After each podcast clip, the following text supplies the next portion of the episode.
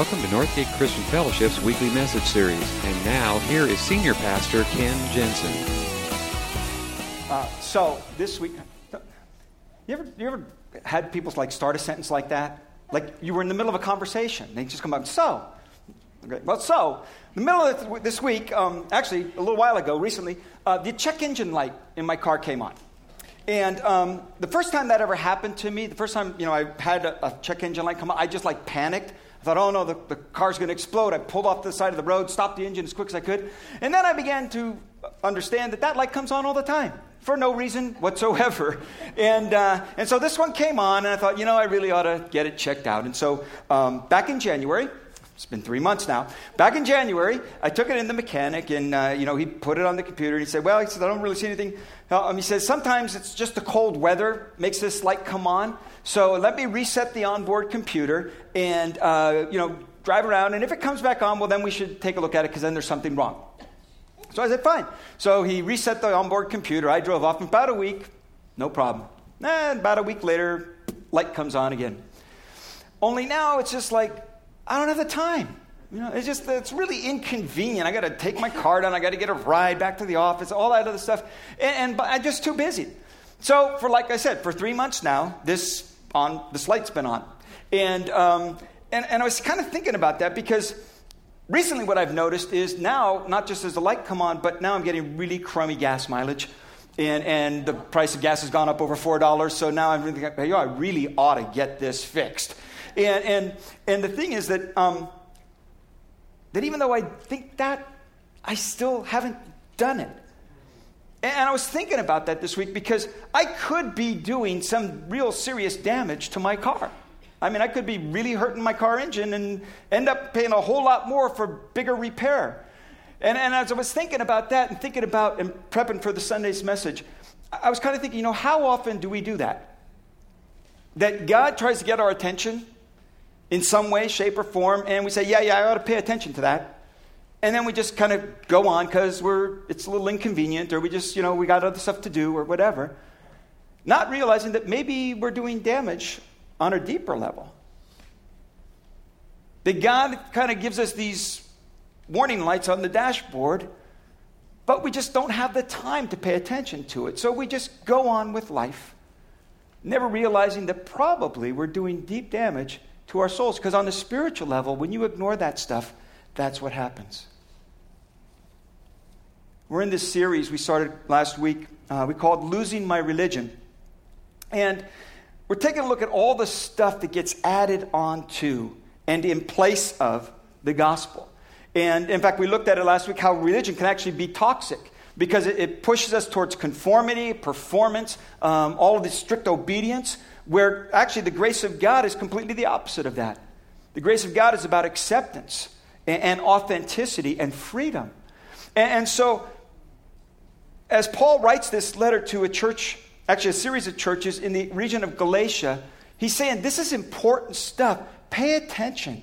Because if you continue down this road, it's dangerous. And in fact, he actually, we're going to pick up where we left off um, last week in chapter 3. He starts writing to them, and he, he asks them actually a series of, of very pointed questions. If you want to um, turn there with me, Galatians 3, beginning verse 1. He says, You foolish Galatians, who is bewitching you? Before your very eyes, Jesus Christ was clearly portrayed as crucified. I would like to learn just one thing from you. Did you receive the Spirit by observing the law or by believing what you heard? Are you so foolish? After beginning with the Spirit, are you now trying to attain your goal by human effort? Have you experienced so much for nothing? If it really was for nothing, does God give you His Spirit and work miracles among you because you observed the law or because you believed what you heard? Consider Abraham. He believed God and it was credited to him as righteousness. So understand then that those who believe are children of Abraham. Scripture foresaw that God would justify the Gentiles by faith and announce the gospel in advance to Abraham, saying, All nations will be blessed through you. So those who have faith are blessed along with Abraham, the man of faith. All who rely on observing the law are under a curse, for it is written, Cursed is everyone who does not continue to do everything written in the book of the law. Now, clearly, no one is justified before God by the law, because the righteous will live by faith. The law is not based on faith. On the contrary, the man who does these things will live by them. Christ redeemed us from the curse of the law by becoming a curse for us. For it is written, Cursed is everyone who is hung on a tree. He redeemed us in order that the blessings given to Abraham might come to the Gentiles through Christ Jesus, so that by faith we might receive the promise of the Spirit. See, Paul knew what I think each of us really know by our own experience that this religion trap keeps pulling us back in, that there's the gravitational pull of, of religion keeps sucking us back in. Even when we know better, we kind of fall back into this religion trap. And that's what was happening in this church. And so Paul's writing them, and he actually, he's saying they're, they're warning signs. These are like the, the dashboard of your car. These things you got to pay attention to. And in the questions that he's asking, he's saying these are the warning signs of living by religion. This is how you can tell when you're going back into that religion mode instead of living by the grace of God. So we're going to look at those this morning. What are the warning signs? One of them is when I start living or start falling into a religion trap, I begin to lose my frame of reference. Paul put it this way He says this question Did you receive the Spirit by observing the law or by believing what you heard? Now, that falls under the category of a rhetorical question. He's not looking for an answer, okay? He's making a point. Rhetorical questions, that's kind of like when, when you were a kid growing up and your mom would say something like, Do you want me to give you a spanking? Okay, that's a rhetorical question. She's not expecting an answer. In fact, you might get an extra one if you said something like, Well, I was thinking about going out and playing, but you know, spanking sounds pretty good right now, you know? It's, that's not, she's making a point. And that's what Paul's doing. These, these are rhetorical questions, and he's saying, Did you receive the Spirit by observing the law or by believing what you heard? In other words, the point is, your life with God came as a gift of grace. It didn't come because you earned it. You didn't enter into this life with God because somehow you deserved it. This came as a gift. And if you lose that frame of reference, that will affect everything else about your life with God. See, if you lose that frame of reference, it affects everything. Uh, a couple weeks ago, my wife and I had the opportunity, uh, really kind of cool, uh, to go to Italy. And we visited, uh, one of the cities we went to was Venice. And I, if, if you've ever been to Venice, it's like it's a maze. You, you can't find your way because streets don't go in squares, they go all over the place. And, and so you, it's easy to get lost. You just kind of wander through. In fact, you just figure, okay, well, I'm lost now. Let's just look at what I can find. And, but there's a point of reference I know, no matter how, and I've got a pretty good sense of direction. But the one thing I knew is if I find water and I follow water, eventually I can find out where I am. There's a frame of reference here. If I just follow this, I know I can get to where I want to go. Paul says when you lose your frame of reference, it confuses everything. You're just lost. You get this, you lose your sense of proportion. You start, you start majoring in the minors. You start paying way too much attention to things that are of very little importance. And that's what happened in the religion of the Pharisees. That's why Jesus had so many conflicts with them because they got so hung up on the minutia of things. They lost sight of its purpose. And so they would have there was there was a law about you know the Sabbath day, keeping the Sabbath day holy. That on the six days you'll work, on the seventh day you will rest. It is a Sabbath of rest to the Lord. But of course, the question always comes up: then, well, what's work? And so the Pharisees had hundreds and hundreds of directives as to what constituted work and what was not. You can do this, but not do that. Well, or you could do that, but only if you do it in this way. And, and it was just, and that's what happens in religion. You get sucked into this whole, well, what's right, what's wrong, and, and how's the, what's the right way and what's the wrong way. And you start majoring on minors. And I think that happens a lot in churches. Things that are unimportant get way too much attention. Paul brings them back to this foundational truth it's not what you did, it's what Christ did for you. He says, Before your very eyes, Jesus Christ was clearly portrayed as crucified. In other words, this is the one thing that's your, your, your true north it's the cross. On the cross, God was showing his love for us. He was, he was extending his grace to us. He was paying the full payment of your sin and mine. He says, that's the thing that's central. That's where you keep coming back to. That's your reference point. And if you lose that, if you forget that this came as a gift, then you start performing for it. And you expect everybody else to perform for it. So keep it in mind. It's the cross. Anything else is just a dead end. All who rely on observing the law are under a curse. For it is written, Cursed is everyone who does not continue to do everything written in the book of the law. What he's saying is, if you want to go down that road, okay, if you want to go down the road of rule keeping, just understand you can never make a mistake. Because he says, you must continue to do everything that's written in the law. One slip up, one minor mistake, and you're dead. You're done for. Because the law can't do that. The law can't bring righteousness. The law is meant to be the arrows pointing in the right direction. What this life with God looks like. But we spend too much time looking at the sign.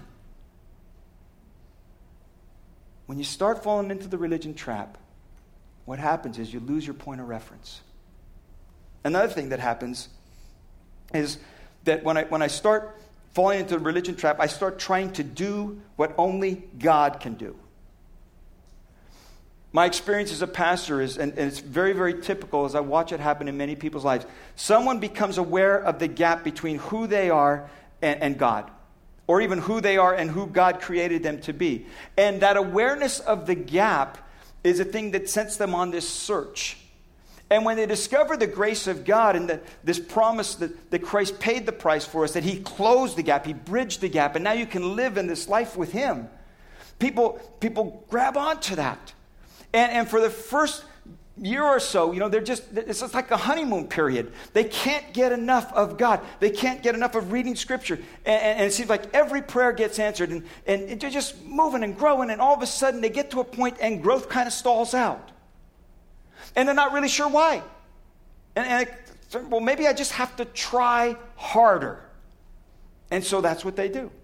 They start trying harder, which inevitably you can't make it that way. And so that leads to failure. And failure leads to guilt. And then you just kind of give up. And you say, well, that's like the dashboard on my car, that little light. I just learn to live with it. You know, yeah, it's flashing, it's telling me there's something different, but you know that it's never going to change. That's a dead end street. It's a dead end street. And I know that I'm falling into that trap when I start trying to do what only God can do. Craig Groeschel calls it, in fact, he wrote a book, a book about it called The Christian Atheist. It's believing in God, but living like he doesn't really exist. And I wonder how many Christian atheists there are. They won't believe in God. But when it comes to life, yeah, I just learned to live with it. Paul wrote this question Are you so foolish? After beginning with the Spirit, are you trying now to finish by human effort? If he were alive today, Paul would say, What drug are you on? are you crazy? Can you be that stupid? Can you possibly think that you can do what only God can do? Do you think God started this whole thing and you can finish God's job? I mean, what are you on? That's crazy. It doesn't make any sense at all. But that's what we do. And he says, You know you're falling into the religion trap when you start doing those things, thinking that's going to accomplish it. And it's only something that God can do. See, you cannot earn it. You cannot produce it. You cannot sustain this life with God. I said it last week. It is supernatural. It is beyond you. It's beyond me. It's beyond any of us.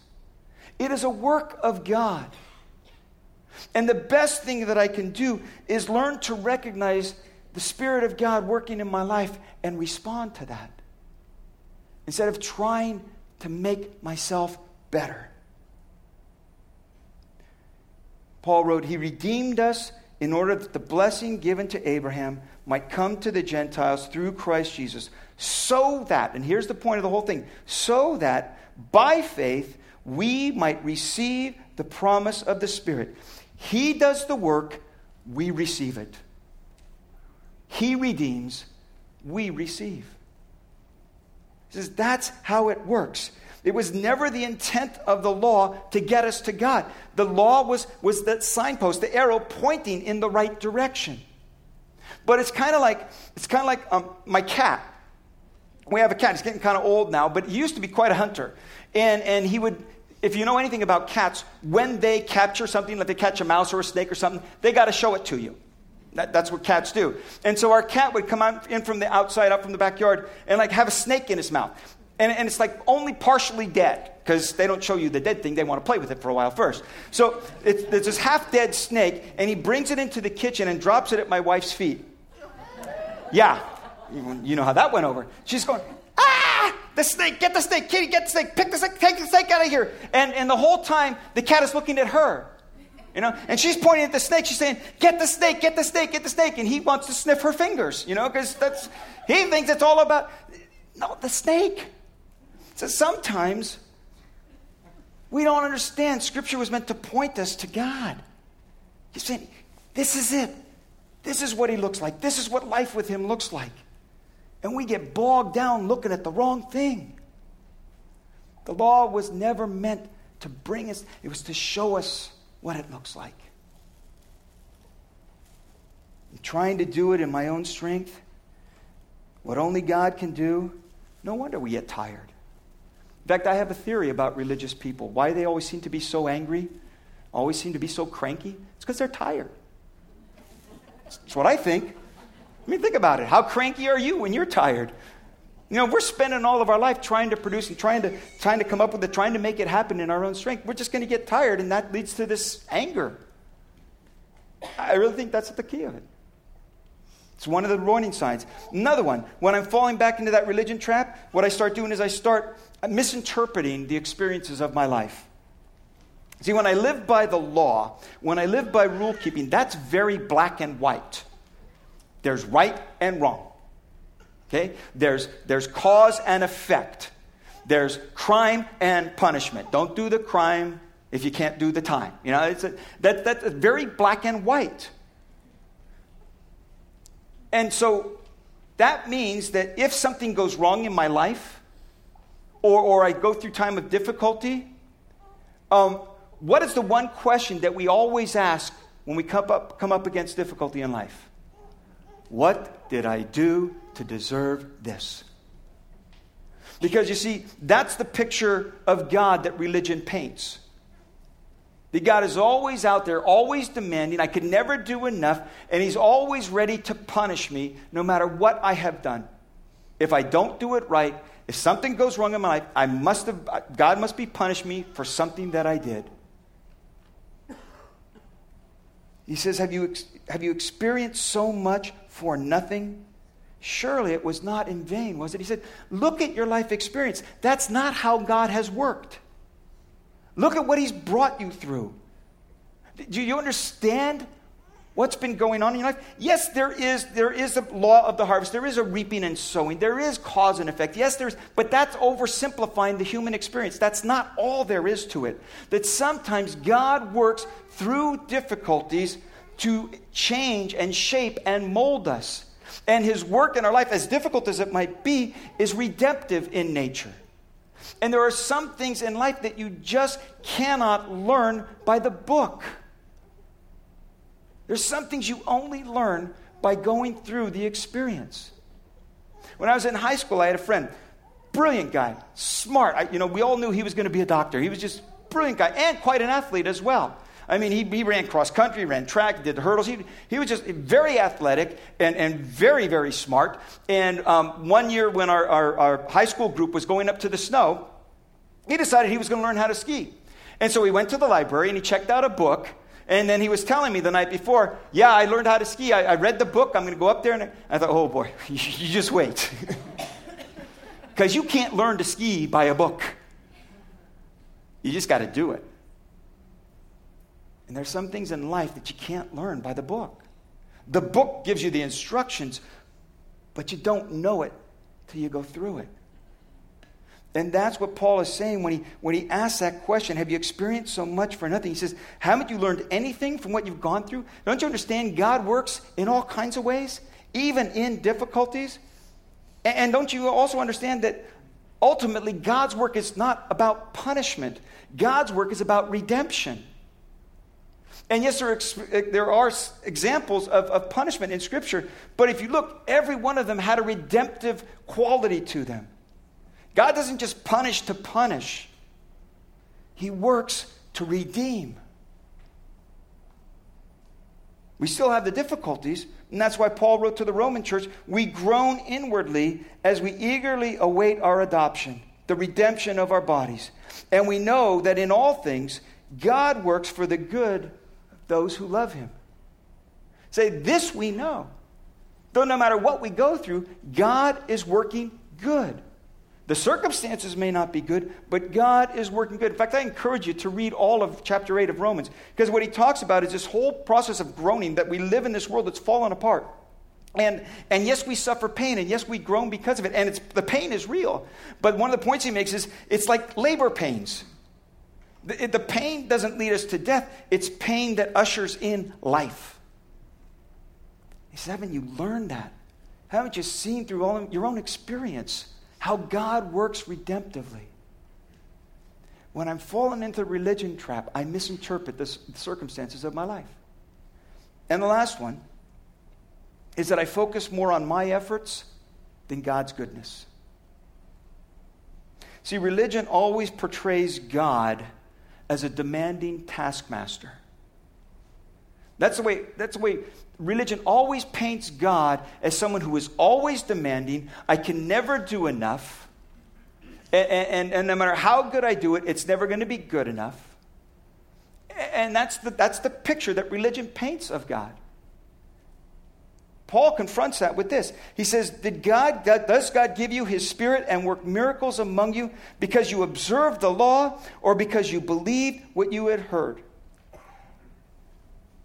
Did God give you His Spirit and work miracles among you because you observe the law or because you believe what you heard? By the, word, the, by the way, the word give there, um, that's a very tame translation. Um, the, the word in the Greek is epikorego.